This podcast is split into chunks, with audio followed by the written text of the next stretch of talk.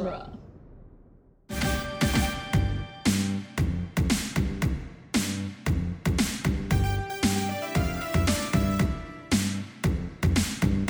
Hi, everyone. Welcome to Teenage Mutant Ninja Turtles Minute, the daily podcast where we have spent the last 94 days watching the 1990 live action Turtles movie one minute at a time. Now, we are done with that part of the show, and we want to thank everyone who listened uh, for, you know, being a great fan and engaging with us on social media. But today, we have something really special for you, a big surprise. We haven't really let this cat out of the bag yet. This is our our holiday season gift to our audience.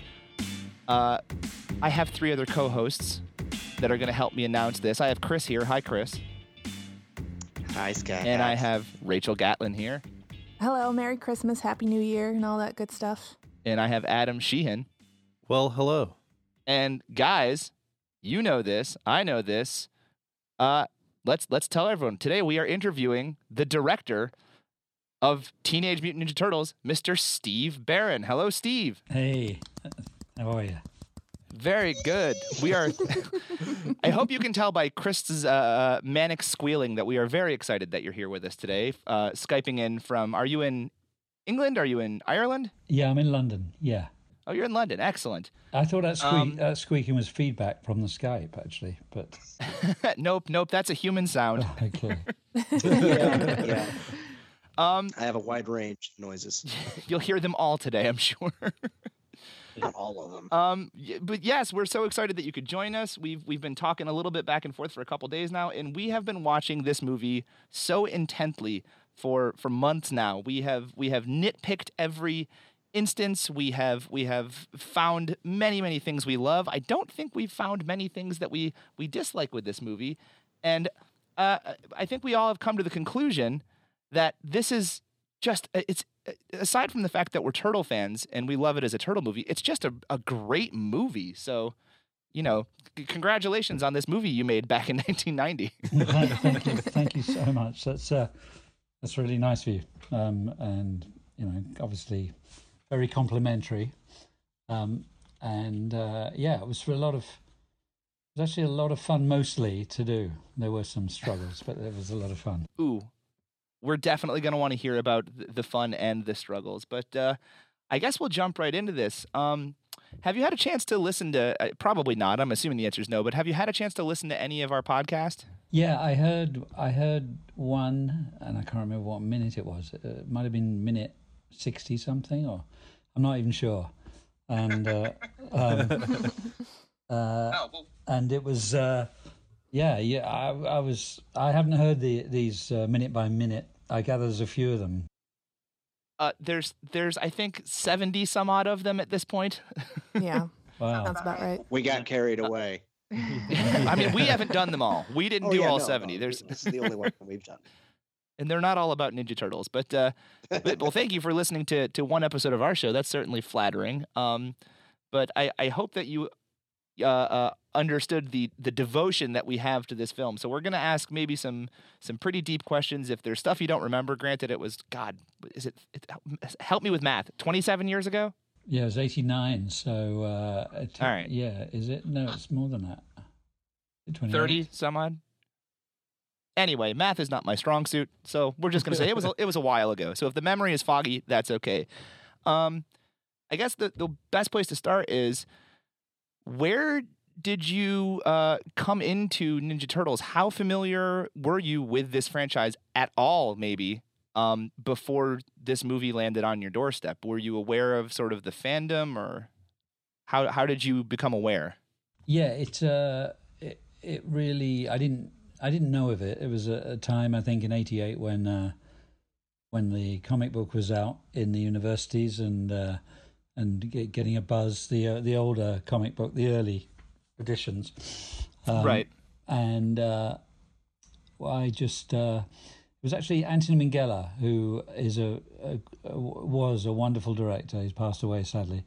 Wonderful director, writer who I worked with on a, a Jim Henson TV series called The Storyteller, and that was uh, for NBC. And and um, we um, uh, we worked with creatures at uh, with Jim Jim Henson's Creature Shop, and we did uh, all kinds of sort of, of fairy tales, of dark early European folk tales, and uh, a lot of those involved magical half men, half hedgehogs, uh, roosters that spoke, uh, all kinds of all kinds of uh, magical creatures that we we we made using animatronics.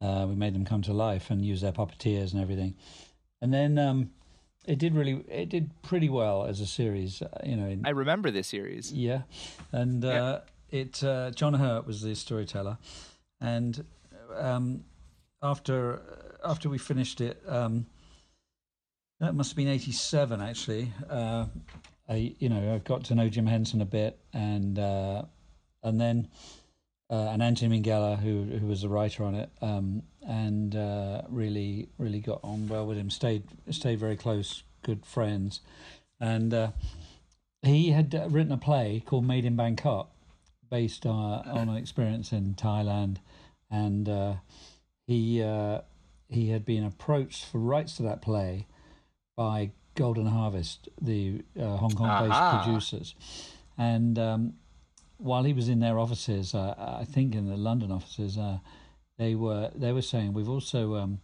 we're going to uh, we just bought the rights to this comic book, uh, Teenage Mutant Ninja Turtles, for a movie, and um, we don't you know we don't quite know how to make it, but uh, um, what do you think? And he said, well, you got to look at the storyteller that that Steve did, and uh, worked with Henson's creatures and, and things, and, and and look at look at that. Um, I think it'd be really good for the, your project. And uh, they said they were going to film it in Hong Kong, and it was going to be made for a, f- a couple of million dollars.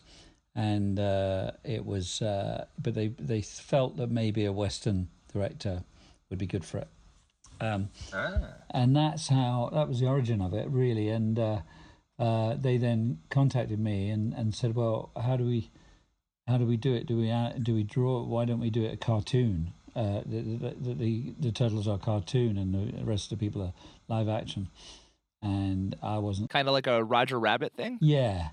And I, Oh. I wasn't, Oh, interesting. yeah, I wasn't keen on that at all. And, and that- but I, I think that there was a way of doing that. There was a way of doing that in Hong Kong for a few million dollars, you know. So, um, and I said, no, no, you, you, this is this has got to we got to believe it, and um, we got to use the Henson Creature Shop. They would do an amazing job of this, and uh, you know, um, so.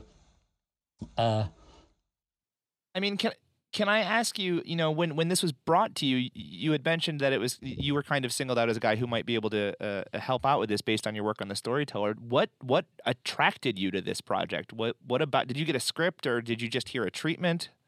no, just uh, just the Like, comic books, just the very f- the first edition graphic novel. Now, did you read that before the movie came to you, or was that something they kind of handed you and said, "This is what we're doing"? Yeah, this is they they they sent that. I never I'd never read that before.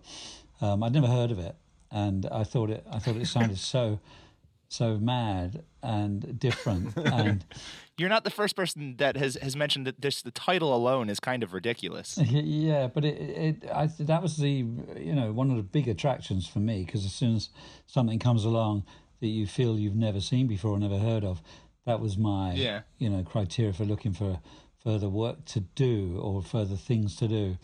It was um, it was very much.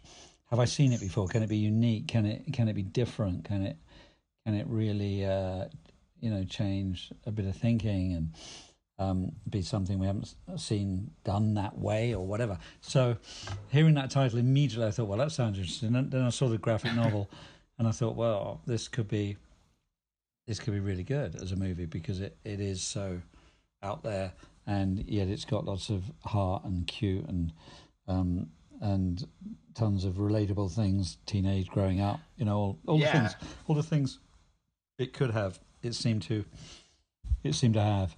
So it was. Uh, it got So it's- pluses, lots of ticks. Nice. It's it's interesting to me that you you harken back to the comic book because this movie is there's I mean we went through minute by minute and we can almost nail you know frames of the comic book up on the board and say this is you know from this book and this scene is from that book. Um, but coming in 1989, sort of the big thing, at least in the states, as far as Ninja Turtles goes, were were the action figures in the the animated cartoon, which was very silly, very oddball, kind of like you know kitschy uh, breaking the fourth wall kind of humor. It wasn't this. It, it wasn't at all like the comic books. So um, it's surprising to me that learn that Golden Harvest was coming to you with this franchise saying we're we're going in the comic book direction of this rather than the TV series version. Um, was was the TV series something that all was that was that brought up during filming, during pre-production, or any of that? Yeah, when it uh, what was the what was the first date of release on it? Because I think when so I the the series came out in 87 it started airing in 87 uh, and the toys came along with it. And the comic book i think started in 84 uh, just as a time frame. Yeah i think i, I didn't see the, the tv series for quite a while. Um, it was it was really uh, you know it was the franchise that was uh, the, the, with its original creators and everything was giving the origin story and everything. That's what i was given really. So um, it uh, and then the, then the TV series we were made aware that the TV series was on very early in the morning on a Saturday morning was doing starting to do really well. Kids were loving it. Adults weren't awake yet, and uh, it was uh, it, it, was something that was, was sort of growing, but it was a real kind of slow growth thing. It wasn't, you know, by the time we made the film, by the time we were shooting the film in '89, must have been uh, and we after we developed the script and everything, it was the moment that everybody you know was saying that these guys are really big, and uh, ah, so you kind of got caught up in the wave as you were doing it. Yeah, exactly. Um, fascinating. So you know that one of my questions was going to be if there was any pressure from from the studio or from I mean any even the uh, product placement or anything like that to be more like the cartoon, but it sounds like maybe that wasn't very much of an issue. No, uh, because there really wasn't a studio. We were kind of working pretty much in the dark. We were, I was given it by Golden Harvest to go and do it basically, and uh, you know there wasn't people at that time. As long as we, you know, the money wa- wasn't a big issue, and I was helping sell it, so we were mm-hmm. kind of doing it without a studio.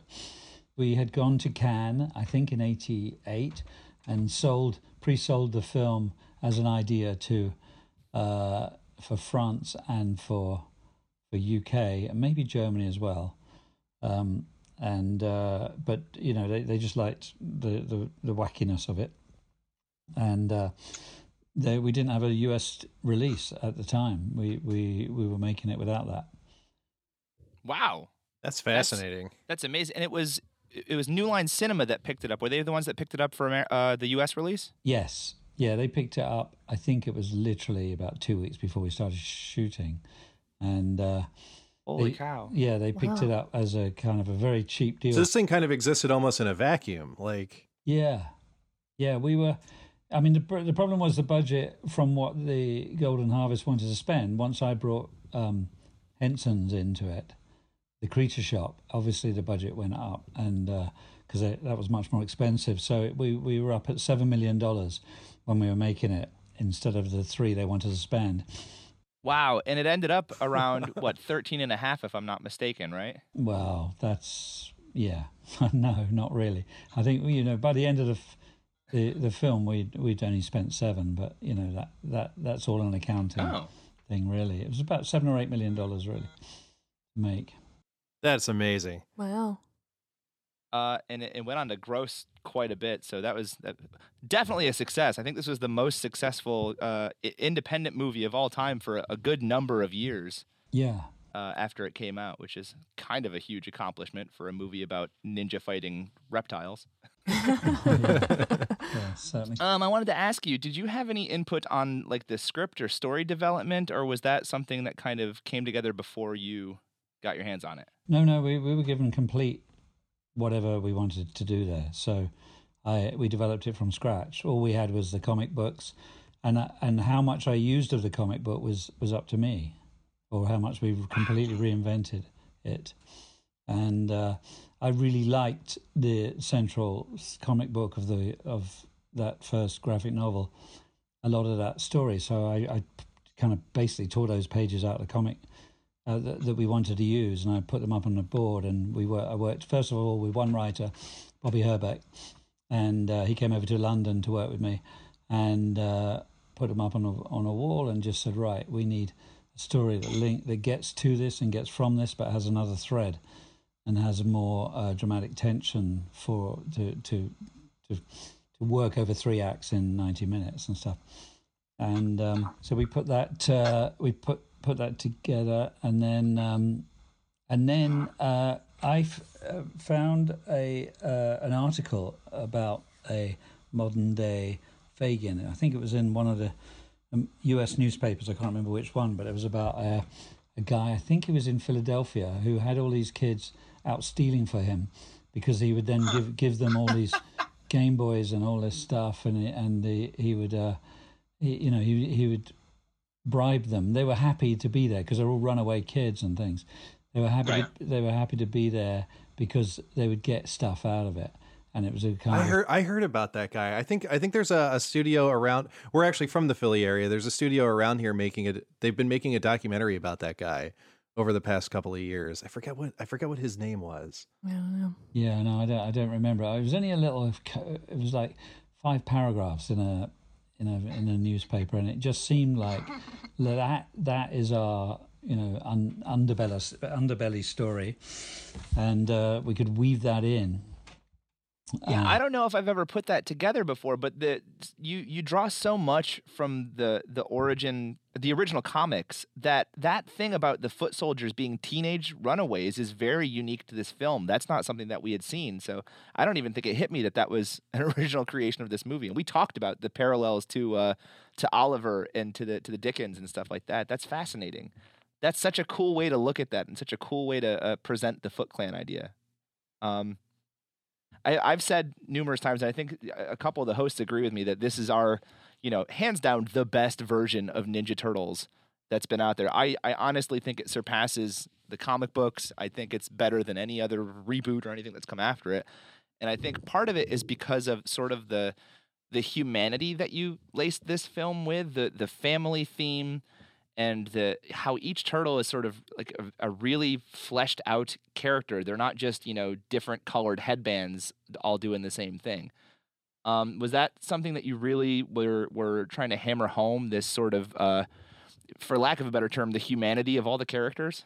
Yeah, yeah, definitely. I mean, I think uh, Kevin and Peter Eastman and Laird have done a great job at, at really beginning that. You know, really setting that characterization of all the characters in in it. They, that's it, it. stood above a lot of comic books, which were kind of very two dimensional characters that were around, and, and and these ones were very sort of rounded and different and. Um, I thought it uh, it was something that we just needed to enhance and and enlarge upon as we went into the story, and uh, so yeah, it was it was definitely there, but we we kept it as a big priority. We kept it as a priority right through the creature shop and the puppeteers. Everybody really worked on each individual character and tried to uh, to keep it keep it strong and big and. Uh, and right into the forefront. Now, I'm I'm going to lead you to a question that my co-hosts are uh, are are might groan a little at. But did you consider any uh, uh, backstory for any of the characters in this movie? Like, where were they before this sort of the cameras turned on them? Oh, Yeah, I mean, I'm sure. You guys, yeah, see, they know where I'm going. yeah. Yeah, I mean, I think we considered everything at the time. We, we- we definitely, uh, you know, we spent a, quite a number of months really kind of analysing what we could do and what we had to, you know, brush under the carpet and and that sort of thing. What what what are you thinking? Well, we have a couple of, of, of kind of crazy theories that we've come up with for fun. One of which was fo- uh, floated by another guest host of ours that uh, maybe Casey Jones, the reason he's doing what he's doing is uh, a- bit of retribution or revenge or, or dealing f- with the. Uh, uh, we, we surmised it was the death of a son at a young age, uh, which drove Casey Jones to a life of vigilantism and isolation in the New York City streets. Uh, and we've come back to that idea that Casey Jones just somewhere has a child that's missing.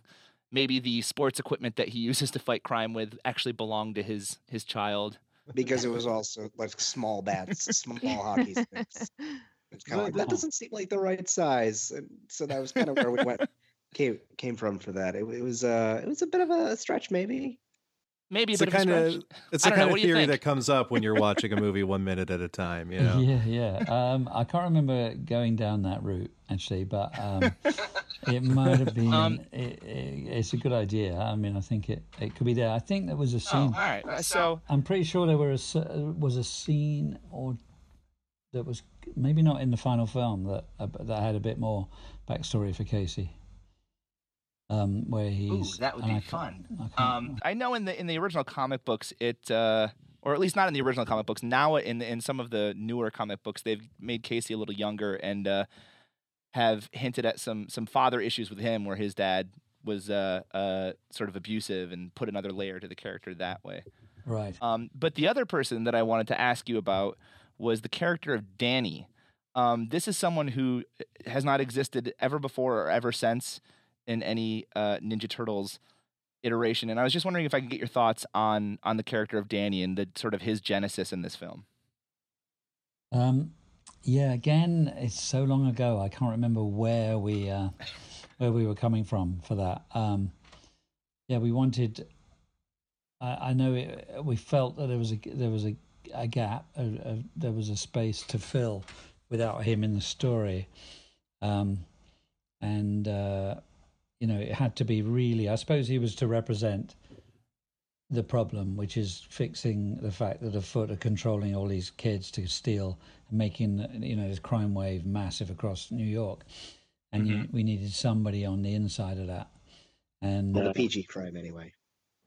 yeah, yeah, and uh, and he he felt like uh, if we put him in there, that would be. Uh, you know that that would work, so that's where where he came. He's, so he's sort of the the audience is into the Foot Clan. Y- Yeah, into into what's going on with the Foot Clan and the kid, Um, the kids that are joined in. Uh, yeah. My my other question about Danny is, uh, is it intentional that he's the person that screws everything up for April? I mean, we we sort of noticed as we were going through the film, and I don't know if we ever caught this on our you know whenever we watched the whole movie all at once, but when you break it down minute by minute between stealing money from her and I think we sort of assumed that he's the one that leads the Foot Clan to the Turtles' lair and April's house, which causes April's house to burn down and Yeah, them does. getting chased out. And It's then he yeah, it, like we make him a really unlikable character in this film for a good majority of it. He causes a lot of problems for people.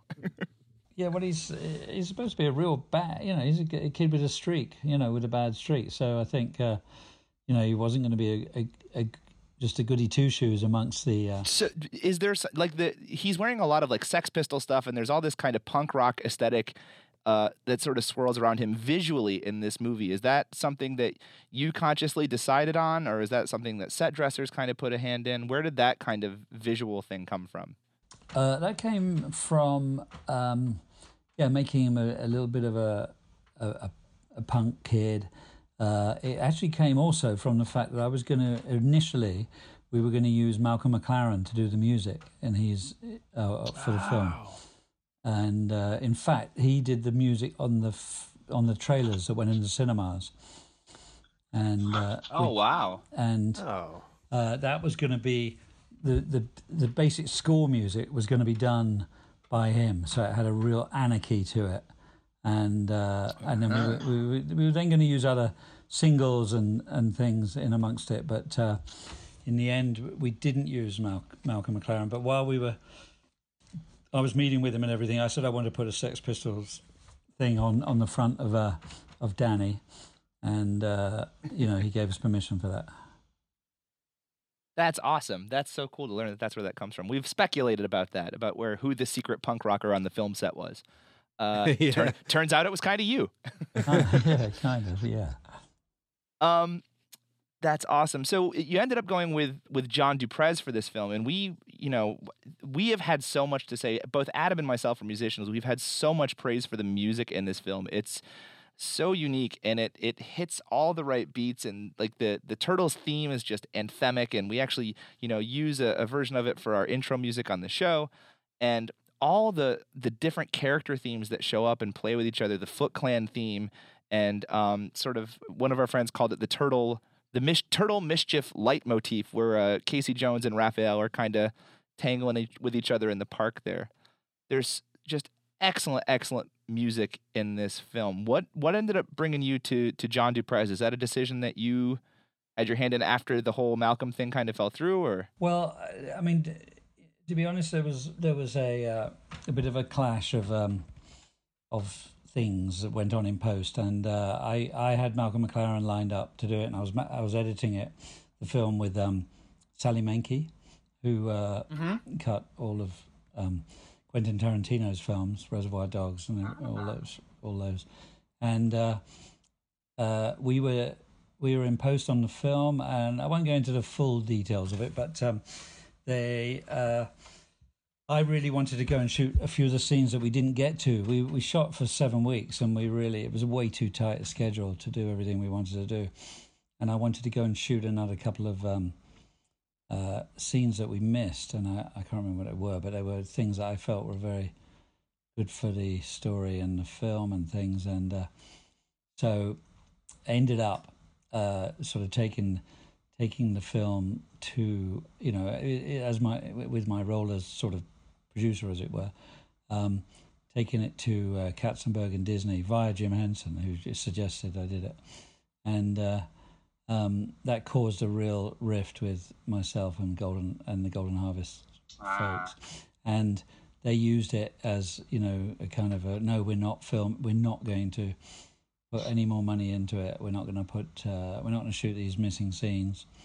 Uh, and uh, they they you know they just basically wanted to to pretty much. I mean, we did a little bit more, but wanted to patch it up as it was, and. Uh, uh, you know, and I think you know one of the things was the cost of Malcolm McLaren, and you know, so um, I didn't really that you know John was their choice, and uh, they uh, although you know I think he as you say you love it I think he they did a good job it would have been a little different had I would imagine so. had, had, had, had I got my way but uh, yeah I didn't Oh, man. but that would change. I, we always sort of like kind of discussed how th- just the the texture and the instruments that Du Prez used for this was a little Princess Bride esque. Like it has a little bit of that kind of vibe to it, and that it's very unique. Like you know the Turtles music when you hear it, but man, now I'm like, I really want to hear what it would have sounded like too. Well, yeah, because uh, people always say that people always use the word dark when they talk about this movie. Like it, it had such a dark tone to it. I th- and that the idea that it, c- it could have been so much darker musically, that's kind of interesting. Like I'd love to hear that. Yeah, I mean, it, it would, I don't think it would have been darker. I think it it would have been just a little more unusual. I think in in that the music. I don't think you know it's not punk music. His Malcolm McLaren's album was actually fantastic. Um, compose you know the Blue Danube and and massive, great compositions done by incredible composers over the years, and he'd punked them up a bit, and uh, so it, it was like shaking up the institution a little bit, which I felt the film was a little bit, you know, shake, shaking up the uh, studios a little. So I just felt it was on, it was in line with that. So it wouldn't have been dark, dark. And yeah, the dark thing was a big problem. That was another big, that was part of the big issues I was having in post. You know, a couple of months into into the edit, we'd got the kind of cut pretty much done, but um, you know they were really unhappy with how dark it was, and uh, and you know they then that and that's the first time I'd really got. I'd had a few notes on the rushes and, and said, is you know, you know why why is it so dark and um, well because it's you know it's down a sewer have Have you read those comic books? You say Yeah. they're pretty dark. yeah, and I, I also felt it help it would help you know with the characters, with us believing and with us searching into the blackness a little more and us looking in rather than being just thrown it all out. But they were obviously by that point very scared that nobody would come to see it. Well, that was unfounded apparently as this money made or this movie made some some good money. I you know as a kid it's funny because I don't think any of us thought of this movie as dark when we were children viewing it. I know for me it didn't sort of click until you know I was I was sort of aging out of I guess prime Ninja Turtle fandom that I started to really kind of view this movie more seriously. Um, because for you know, as a kid, you know, I, I think I was five when this movie came out. Everything Turtles is like it kind of all gets amalgamated into the same sort of uh, uh, pool. It's all kind of the you know colored headbands and weapons and ninja stuff, but this really sets itself apart in a big way by by holding you know the tonality so close to the uh, original comics and keeping it dark. And I think there's a lot in there for grown-ups. Like I think if I had a kid and I was showing them this movie in 1990, like I think I would enjoy it probably more than they would. Mm-hmm. yeah. I guess the, the other question to ask is uh, we haven't talked much about the the Jim Henson stuff. What you, you mentioned you worked on Storyteller before this. Um, how was Ninja Turtles kind of was it an evolution? Was there a lot of like steps forward in in technology and the way that the puppeteering works? Uh, Adam, our co-host, has done some some filming with puppets and has been our sort of resident puppet expert. So I'm sure he's got a lot of questions about the puppet stuff too. But can you give us kind of a, an overview of what the whole uh, animatronic experience was like on the set?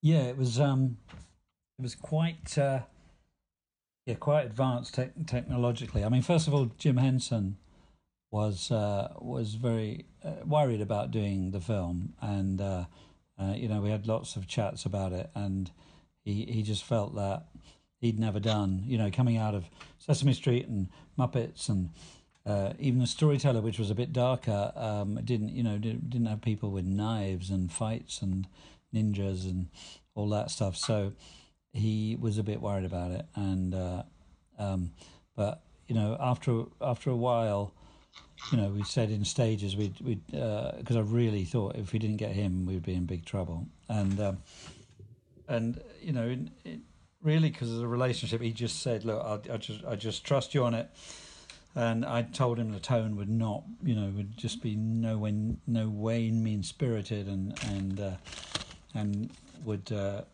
wouldn't upset people. Obviously, I'm, right. sure, I'm sure it did. Uh, it still had the swords, and it still had, you know, the I suppose the violent world around it, which some parents were unhappy with. Um, but um, anyway, we uh, he, when he when he embraced it and went into it, um, they got they set about um, making uh, some new servos and some some things that moved faster than anything had moved in the animatronic world before. Uh, mouth, mouth and eyebrows and things that were just and uh, had to be radio controlled. And and he uh, he really brought this this these ideas to it. And his creature shop were a great team. They brought these incredible ideas of uh, of how to how to run these guy these things. These I mean, there were very heavy backpacks on on the actors, but um, they did so many different functions. Here, I think he said to me once that, uh, you know, every movie you have a new technology, uh, and this movie we had nine. so, so, so it was tough, and um, they did a yeah they did an amazing job. I mean, we, we had you know it was all kinds of experiences when we were making it. The actors, it was so hot in those suits when uh, when you have 40 pounds on your back and you know you're doing a bunch of takes and um, having to move from A to B. And uh, obviously the fighting turtles were, were very lightweight comparatively, but um, the uh, yeah the acting and chatting turtles were were uh, quite a number. But they could go off, they could be plugged in, or they could go off remotely. And uh, I remember there was one night because we did quite a lot of night shooting down in North Carolina on a set that looked like New York. And um, I remember one night we we had uh, a whole um, to do, and each time we tried to do a close up of a turtle, the the uh, the face would go suddenly go from talking, you know, mouthing the words to going completely nuts with one eyebrow way raised and, and the lip curl, the lip curl in the wrong place, and then another one would freeze its face completely into a into a shock horror pose, and it was because the the nearby base, the air air base, was were, were coming in. They were coming in on a on a number of different uh, um, operations were going on and uh, they they were interfering with the radio control frequency, same radio control frequency. So the airport we had to you know we just had to deal with it. But uh, Chris, as a as someone who lived on an Air Force base, I just want to I want to thank you for screwing up all of Steve's hard work. I didn't really have any choice in that matter. I was seven. I, was, I, was, a little kid on base, but yeah, there's lots of signals, lots of lots of radio traffic, and I imagine that like those early early versions of trying to radio control all the all the servos for uh, for the for the turtles probably got busted. I, I remember my dad was really big into uh, model airplanes, and we flew near uh, near the base that we lived at. And one time, the plane just like fritzed and just nosedived. And we're like, what earth was that? And like some of the more experienced, uh, like uh, guys flying their planes there were like, yeah, that's that was probably interference from something going on at the nearby base. Yeah. Wow. I would love to see uh, uh, footage, man, that just of the, the turtle faces freaking out. Yeah. yeah. I, I, I don't know where that is. All the, all, Um, all the stuff. Uh, yeah, in a vault somewhere or at the bottom of somebody's desk. Who knows? Um, have you ever been in? I mean, it's kind of jumping ahead a little bit. Have you ever been uh, uh, approached about doing like a a director's cut or like a bonus features or a, like a special edition of this movie? Is that something that's ever come to you, The 30th anniversary is coming up. or have you ever brought it to anyone else? Uh, quite a lot of fans have asked for it and uh, contacted me over the years saying, you know, can't can't we do anything about it? And uh, yeah, I don't know why Warner's uh, didn't want to do um, a special edition, but they, they never never did. Even though I know a lot of people tried to uh, to get one through, and I know Kevin really wanted to get one through uh, the system and, and, and get one out there, but it never it never happened. And uh, Uh, the only thing I did was a, a German DVD, uh, a director's commentary on a German DVD that came out about four or five years ago um, in in Germany. oh man, well, I know what I'm looking up on eBay. I later. know it's, it's it's just past Christmas here, and uh, I wish I would have known to look for the German Ninja Turtles DVD for Christmas. um, it's it's just it's so cool. Like the movie is so good. I I've, I have a saying that I've used that this film really had no business being as good as it was, and I, I I'm thankful, and I think the fan community is lucky that we got someone who really took it seriously. I think it would have been really easy to do this movie silly. I think we've maybe seen that in the last couple years, people trying to do some not quite so serious Ninja Turtle work, but this one is like it's just it's it's perfect. It's the perfect mix of the comic books with apparently unintentional winks to the cartoon. Like there's things like April's yellow jacket and little things that sort of nod to the cartoon here and there. But man, it's just it's such a well crafted movie from the the lighting, the the way that the scenes are set and shot. There's kind of this you know, dark, smoky atmosphere to the whole thing, which as a kid, I think probably scares us, you know, the way that we want to be scared by our, our, our bad guys and giant walking mutants. But it also just, it, I think it like makes it look legitimate. It doesn't look silly. It doesn't look like a kid's movie.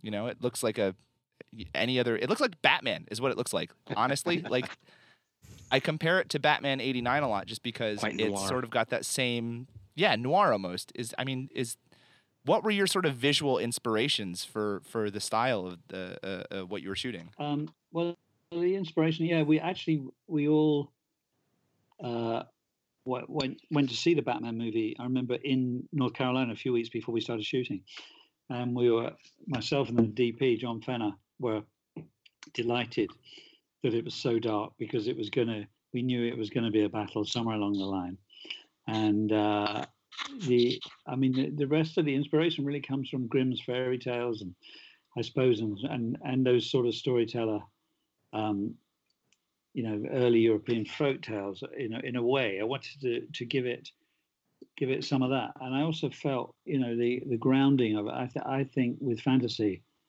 like that you know you need to ground it you need to earth it you need to believe it you need to to to live it and um, that that was a, a definitely a, a way to do it to put- you know and and the other major not so much influence we weren't using many influences in the actual lighting style except that you know we're they've grown up in a sewer and i wanted us to feel like and understand how they've grown up and how they're Ah.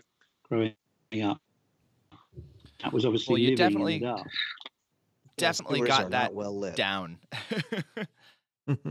um, everything looks so real. Like the puppets, they look. I, I've I, we've actually gotten in a, a couple of minor arguments among the hosts because I'm I am of the belief that I don't think there's a better way to do this movie than with puppets. And I think you even look at some of the CG stuff now, and and, and CG it looks great. Like I look at the Planet of the Apes movies coming out now, and they're amazing. But to me, there's something about seeing the the physical puppet and the way that light and moisture reflect on that. I mean, God, you guys put turtle, you put bruises on the turtles. Like there's makeup bruises on the turtle puppets, which are just it's a genius move.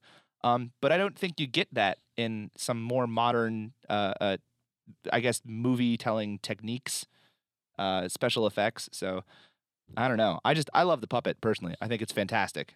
the, time we didn't have the option, but I just I just knew you would um, believe them in their own in their own way and in their own world. And uh, you know, we uh, it just in fact, you know, the- I had a big debates with the creature shop about you know first of all keeping the eyes moist. So you know, because I felt that as soon as you had the moisture in, particularly the rat's eyes, you you would uh, believe them. I brought out this ca- this camera I've used for some years on uh, many other things called a snorkel camera, and there's a scene between uh, Splinter and Raphael, and we were moving to within six inches of these of these puppets. So you know the lens was going within six inches of them, and we can't we can't stand up. But you know I felt you believed you just you really got under their skin in that way, and Yeah, uh, it was very believable. And believe me, we've talked about the moisture a lot, especially as the movie rat. goes on on the Splinter puppet. Like that is that is a wet rat by the end of the movie. Um, had a rough and even like we've we've we made a couple jokes about Michelangelo has like you know turtle acne because there's parts of the movie where it's like you can see the moisture on the puppet and the skin and it's like so real and it kind of like it almost creeps you out a little bit. But they do look they look very real in their setting and and, and very lived in. Um, And you said you were getting like like pushback from the creature shop. Was that just for in terms of integrity of the puppets? Like the, the water would would damage them, or was that? Yeah, there was a bit of there was a bit of that, and you know because it was it was a glycerine, it wasn't a water. The water wouldn't stay, so Ah. it was a sort of, sort of sort of glycerine, which had a sort of an effect on the latex, and it would mean they'd have to do repairs and things. Um, Ah, but so that, that was that made it a little difficult. Um, amazing. There's there's a The- couple questions but- that. Oh, sorry. Again, I'm suffering from from a little bit of fragmented audio. Yeah, I think there's a, a tiny bit of a lag, so I'm sorry if it sounds Okay. like we're we're cutting you off. we're we're not actively trying to be rude. It's you know that kind of communication across oceans can only be so. No problem. If if nothing else, I imagine this is probably somewhat what it felt like to work with giant turtle puppets for several weeks. Yeah, Anything that can go wrong will go wrong. Um, I we're we're approaching an hour here, and I, I kind of want to start getting towards a wrap up a little bit. Um, d- Chris, Rachel, Adam, do you guys have any burning questions that you want to ask Steve, or anything you want him to address before we Yeah. kind of go into our wrap up here? Yeah, sure. Like um, I was talking about the uh, the puppets and the face sculpts. I was, you know, there's something that we we noticed uh, throughout the film. It seems like did did each turtle kind of have like a default or sort of emphasized emotion, like a certain look to them? Like it, like some of them, uh, oh, like like Raphael seemed to scowl better. Like Michelangelo's had sort of a cuter look to him. Like there were there was something about like the face sculpt. Uh, it seemed were you trying to like emphasize certain uh, personality aspects or, or emotions in them.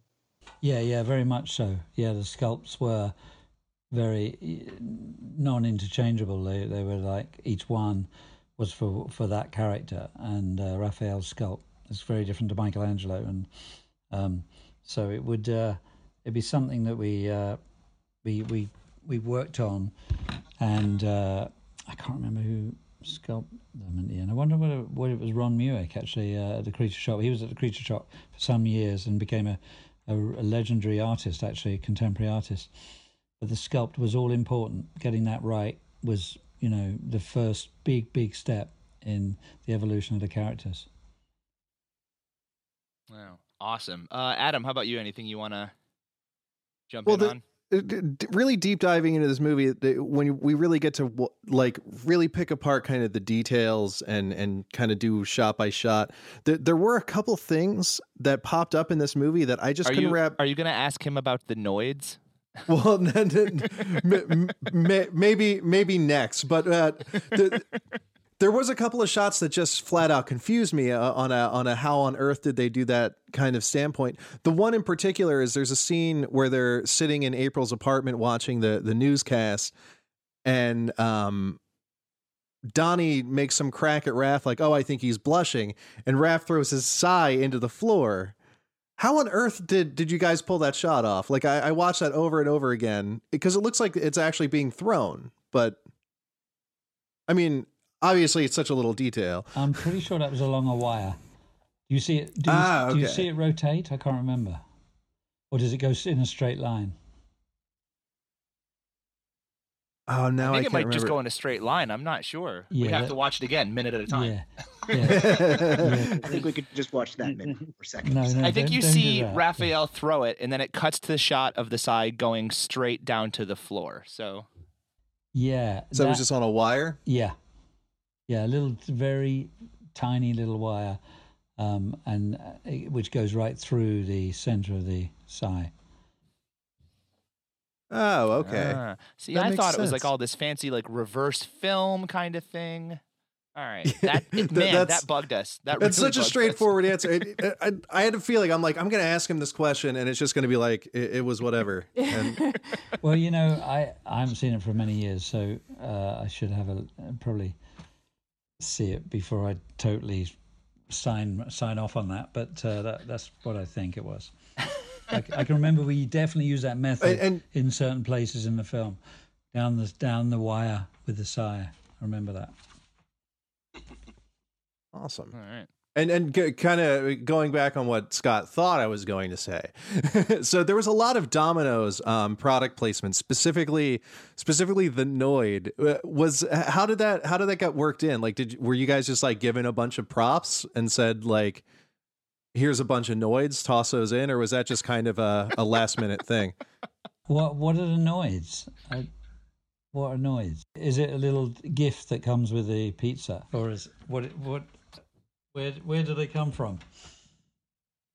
It was the Domino's Pizza mascot. Uh, in the 80s was this character called the Noid who would go around trying to steal pizza and all we see in the in the turtle set just scattered in the background they're not part of any you know, grand piece of scenery, but they're just sort of like hidden away as our little action figures of this red guy called the Noid. Yes, well, uh, uh, definitely when Domino's came on, and they came on very late into the proceedings. I remember it was very last minute, and, I, and somebody came from Domino's, I I believe, to the art department. Roy Forge Smith was a production designer, and they probably gave him as much as he wanted to use of anything. But uh, yeah, they were. I remember they were they were kind of they were late, and they were really glad they were in in the end because it helped them a lot. So, uh, uh, product placement, we got that down.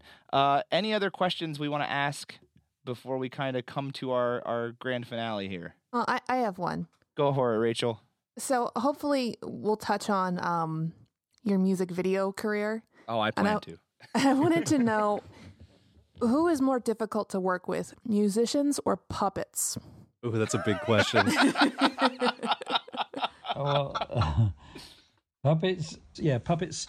Both they're both pretty tricky. Musicians are uh, can be tricky and can be wonderful, but uh, and puppets are just a little more difficult in how you're going to move them around and how you're going to get them from A to B.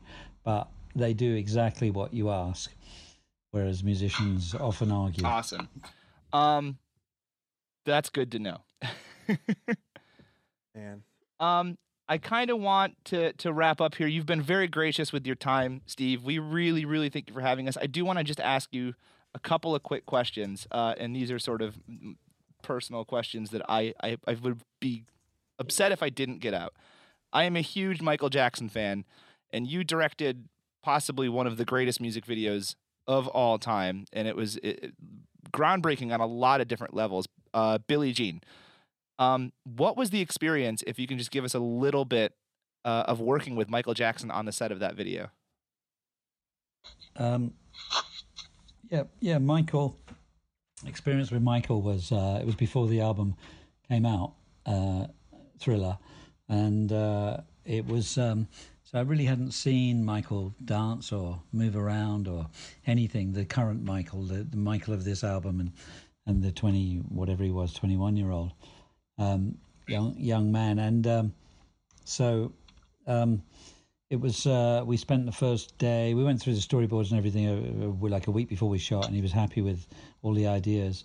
And uh, we spent the first day doing bits and pieces of his uh, of of the story with the video, and then when the um, when the time came to do some of the singing, you know, he he had, we hadn't seen any rehearsals or anything, and he uh, he got onto the got onto the set, and I showed him which paving stones lit up and which ones didn't, and he um, he didn't want to rehearse. He just said, "I'll just do it," and uh, rolled the cam rolled, rolled the camera, and uh, by you know by what you see now, you know he he just danced down this this uh, wonderful magical uh, sidewalk um, with uh, you know only the way that Michael Jackson can, and uh, you know it blew completely blew everyone away. I remember the IP steaming up. I couldn't really uh, fathom what I was seeing in a lot of ways because I'd never seen wow. it before. So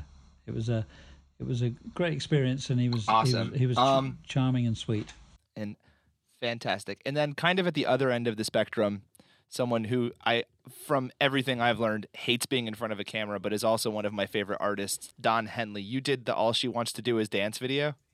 Yeah.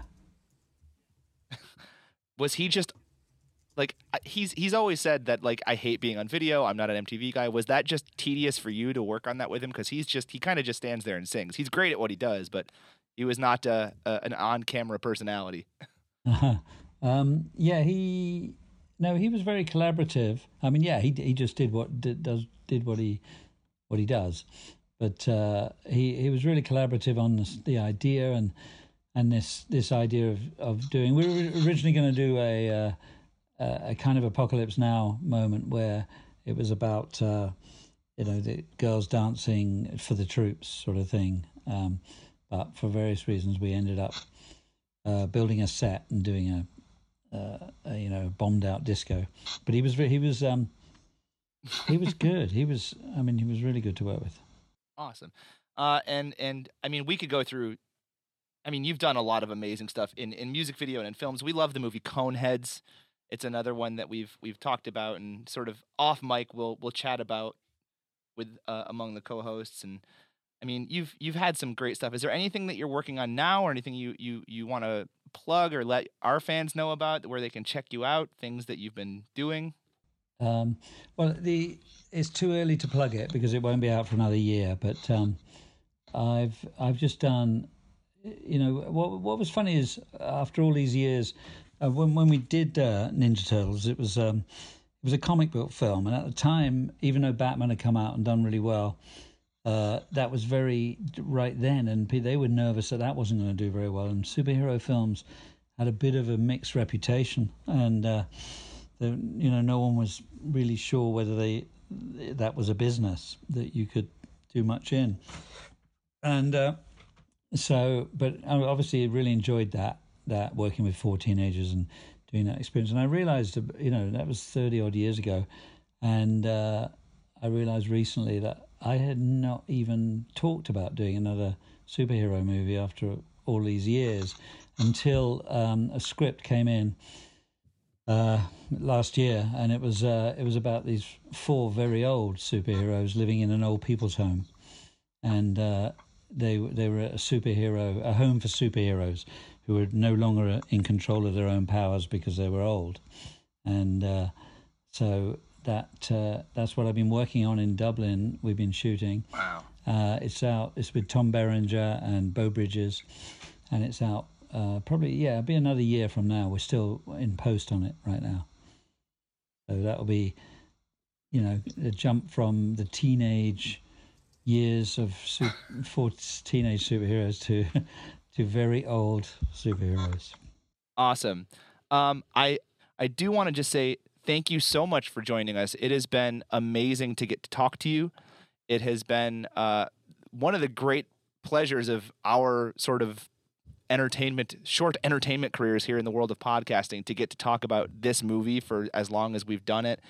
And our fans have been great and going along with us for the ride. And I think they're really going to enjoy this conversation with you. Uh, so, once again, thank you, Steve Barron, for doing this, for being part of Ninja Turtles Minute. And uh, we wish you all the best success in the future. And it's just been a real treat, man. Thank you so much.